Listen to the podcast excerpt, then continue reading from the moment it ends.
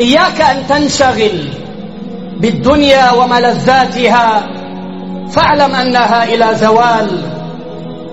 قال الإمام الرفاعي رضي الله عنه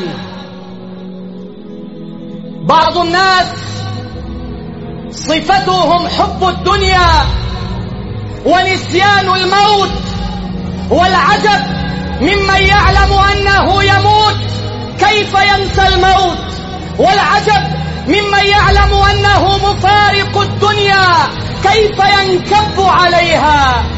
ضيعتم الأوقات باللهو والنسيان وقطعتم الأيام بالغفلة والعصيان.